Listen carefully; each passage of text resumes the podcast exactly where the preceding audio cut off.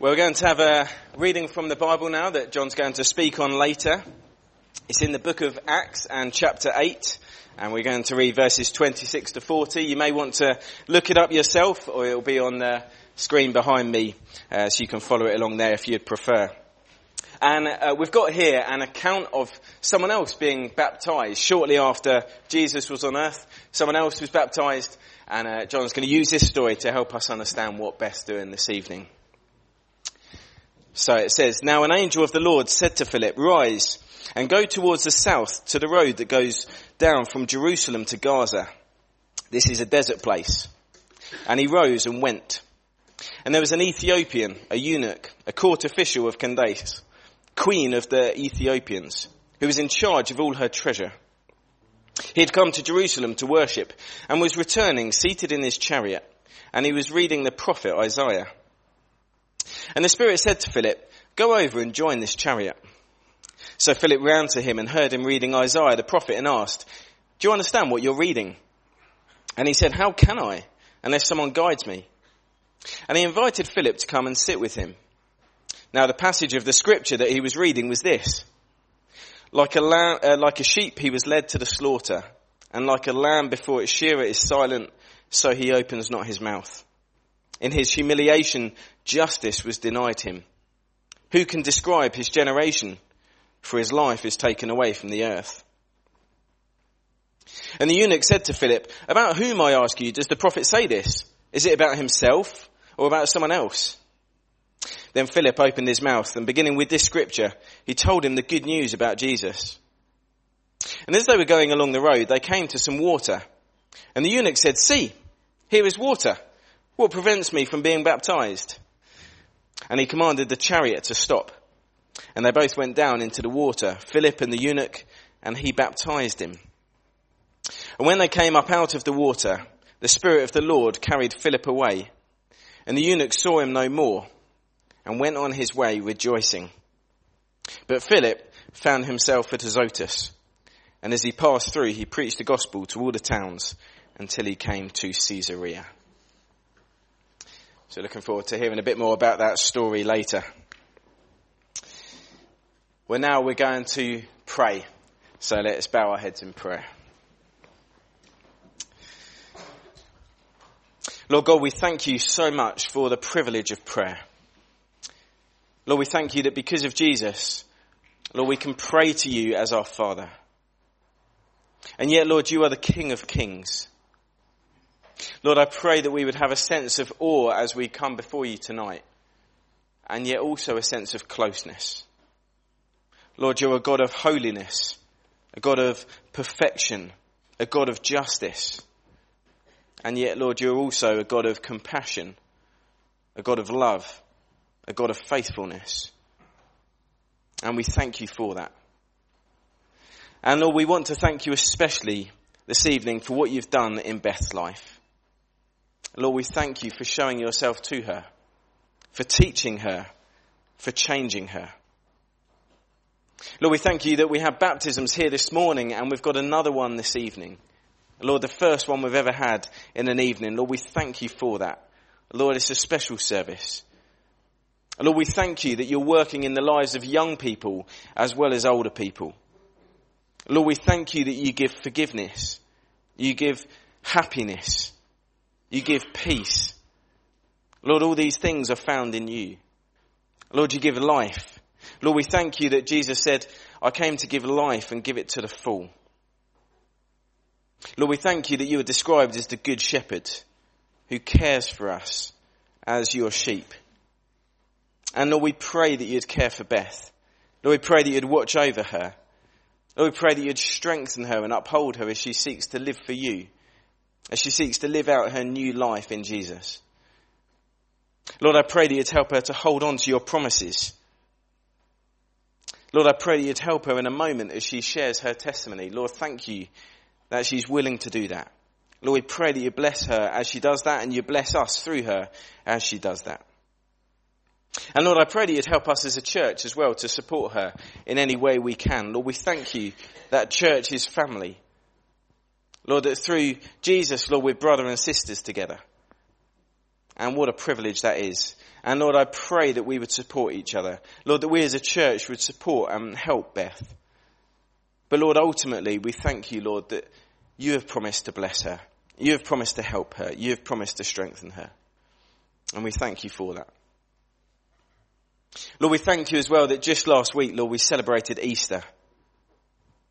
Lord, we remember Jesus dying on the cross on Good Friday. The fact that he died in our place for us. Lord, the love that he showed, the mercy and grace that he demonstrated towards us, taking the punishment we deserve so that we can have life, so that we can have freedom, so that we can have access into your presence. Lord, I pray that we would never move on from that. But Lord, we thank you as well that Jesus didn't stay dead. Lord, that last Sunday we celebrated Jesus rising again. Lord, the power of God at work. Lord, I thank you for that and for the hope that gives us. Lord, I thank you for the hope that gives us against death, Lord, the great enemy. Lord, that even death is no match for you. And so, Lord, we come before you this evening and we praise you and we thank you. And we pray that you'd be with us this evening. Lord, be with us in all the, the little details. We pray that it would go smoothly. We pray that you'd help John, our pastor, as he speaks to us in this message. We pray that you'd bless him, help him to speak clearly. Lord, I pray that you'd help us to listen as well, help us to understand, help us to be willing to take in what you're saying to us. So Lord, do be with us this evening, I pray. In Jesus' name. Amen. We're going to sing another song now. It's um, based on one of the most famous bits of the Bible. Many of you will have heard it, Psalm twenty-three, the Lord's my shepherd. So when the music starts again, let's stand and sing.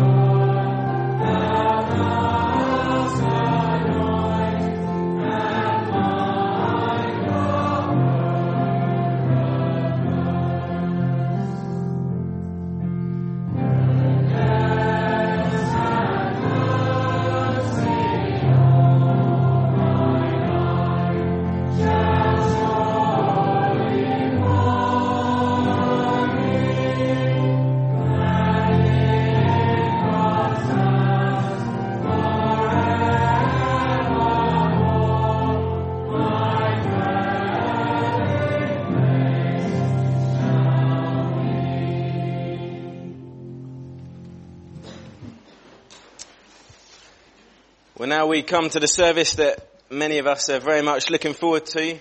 Beth, maybe not quite so much, but thank you. Are you happy to come up and share what God's been doing in your life and why you're following Jesus? So, thank you. Over to you. Well, I didn't fall in, so I think we've made a good start. Um, I wasn't born into a Christian household, and I wasn't born to Christian parents. This journey started when I was in primary school and was asking my parents questions about what I was hearing in my school worships. I don't remember a lot from those early days. However, I do remember a very strong feeling that what I was hearing was true.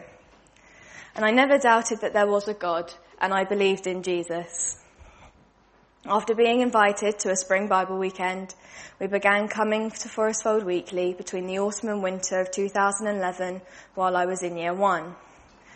And I believed for most of my years at primary school that going to church was enough to go to heaven. I was yet to learn that wasn't the case. I came to my first camp in twenty sixteen here at Forestfold. I had just left primary school and was nervous but very excited for my fresh start at secondary. This first camp was a challenge. I'm not an outdoor person and found the new experiences challenging, but I made new friends and had a positive response to the talks. I don't remember much of the talks on the first year, but I remember enjoying the fellowship and being surrounded by people who believed in God. The next camp I really remember was twenty eighteen. This camp we had a talk from Mark about the crucifixion, where he read a part of the doctor's account.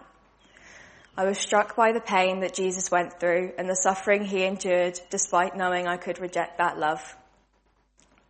I prayed a lot that night, asking repeatedly for Jesus to take away my sins and forgive me. I woke up the next day buzzing and truly believed I had been saved. This, however, didn't immediately carry with me, as things very quickly slipped away when I started year nine. twenty nineteen was the year I threw myself completely into school and pushed God and my experiences the summer before as far from me as I could. I became very anxious and was beginning to experience panic attacks. I didn't rely on God, but looking back, I can see that God was there and carried me through those times despite my resistance. I started Y Ps that year, and the early parts proved a challenge, the first Y P holiday especially. A lot, a lot of fears I had pushed away from me resurfaced. My biggest fear was that I was going to die in the night and I didn't know if I was saved. This created a lot of sleep difficulties, as I was petrified of this happening. I was, however, wrapped in care and support from the leaders who sat through many long chats with me working through this. The analogy I used was I felt like I was on a roundabout and I could see the exit to being a Christian and to having that life, but I kept driving past it, unable to make the turn. It was Amanda David who shared with me that God would not do anything until my work on earth was done. And the verse she shared was Philippians one verse six, being confident of this, that he who begun a good work in you will bring it to completion until the day of Jesus Christ. I hadn't understood before that this was God's work in what I was experiencing, and I was beginning to understand that I wasn't called by chance, nor did I get lucky and find myself here, but I was called by God, and this was a part of his plan for me. It didn't cure the anxiety I felt, but it was certainly a step in the right direction. Camp this year also provided many hurdles, one being the realization I'd made quite a mess in my head of what being a Christian really was. Thankfully, Mark managed to help with this one, as he said that baptism was the beginning of the journey and not the end. I was very deep into my own head, and I hadn't understood that baptism signifies the beginning of living as a Christian and that this isn't the end of the story. Beginning of twenty twenty, however, my anxiety increased more, and I had pushed God as far as I physically could despite all the lessons I had learned. My only care was school and G C S Es. To me, nothing else mattered unless I got good grades. We went into the first lockdown, March twenty twenty, and I was focusing on the work I was being set. I had so much more time, and I knew I could have spent more time with God, and that there weren't really any excuses. I just didn't want to. I simply wanted to hide. I felt very broken, and that I couldn't come to God as the mess that I was, and that I had to figure it out, fix my mess, and then come to God. When really I could have, I should have come to God sooner with the broken pieces. I knew he could fix them, I just lacked the faith and the trust to give myself over to him. Challenges of a new lockdown meant I was in the same place as before. Our G C S Es were cancelled in the new year, meaning everything I had worked on to, up until this point had been thrown out of the window. I had lost my main goal, and I still wasn't trusting that this was a part of God's plan. I muddled through the next five months, making it to the summer, where I eventually finished May twenty twenty-one. A weight was lifted as I left an environment where so much anxiety was, and I was ready to leave after so much disruption. I began that summer getting much closer to God again, and was making small steps in putting my trust in him. Starting sixth form took some adjusting to, but I certainly felt more comfortable there. I still struggle with my anxiety, but we're learning to manage it. I began counselling through the sixth form spring twenty twenty-two, and this period was very difficult. We lost a very close family member, but I felt very comforted in letting myself be carried by God. A difference with last year is gently God carried me, and I began to pray more, and after so long of being afraid, I saw a very loving Saviour who still holds me now. The biggest example of this was the day we walked up a mountain in Wales, Pen y Fan, and we were almost at the top when I looked out and saw the most incredible sight of hills and valleys. I was completely stunned by its beauty. I turned to Emily Appleton and said how incredible it is that the same God who made all of this made every single cell in my body, and yet I look in the mirror correcting my appearance as if the same God didn't make both. This realisation, I believe, was God taking the puzzle pieces in my hands and the broken pieces I couldn't make fit myself, and displaying it to me. For a long time, when I look back, I see that God has remained the same, just as the Bible says, he is the same yesterday, today and forever. A very special reminder was given to me when I was saying goodbye to a friend, Rachel, who, while I was upset that she had to go, held my hands and told me that God is the biggest comforter of all. It was a significant reminder I needed then, and continue to be reminded of now. Just to finish, I want to share one verse I've been told countless times, and is plastered in our kitchen, is I can do all things through Christ who strengthens me, Philippians four, verse thirteen. This verse is very helpful in reminding me it's not my own strength at all that carries me day to day, but it's Jesus, and that future makes the and that truth makes the future much more manageable.